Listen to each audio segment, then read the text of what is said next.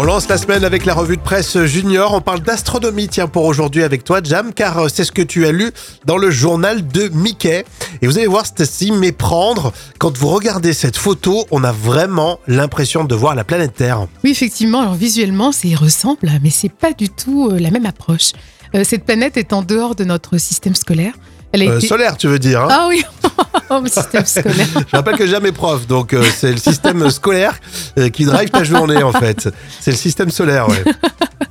Et en fait, donc, euh, cette planète a été étudiée par des scientifiques grâce au télescope Hubble. Et euh, cette planète s'appelle HD 189 97 33b. Ah, je me disais aussi, oui, C'est ça, précis, c'est hein. celle-ci.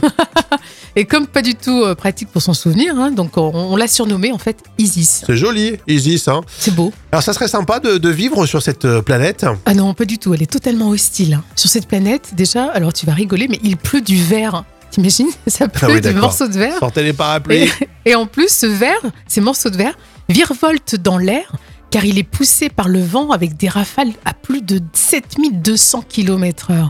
Bon, Donc là, tu t'en prends plein la figure. hein. Mm. Donc en résumé, bon, on va pas courir euh, pour aller faire un petit tour là-bas hein, sur la planète Isis, euh, qui ressemble pourtant, c'est fou, à la planète bleue, mais exactement. euh, Sur place, hostile. sur place, on se croirait dans un manga en fait. c'est ça. Non mais c'est vrai que c'est impressionnant de, de réfléchir aux planètes et c'est pour ça qu'on voulait vous en parler. Vous en saurez un petit peu plus en lisant la page 35 du journal de Mickey. On en apprend tous les jours grâce au magazine des enfants.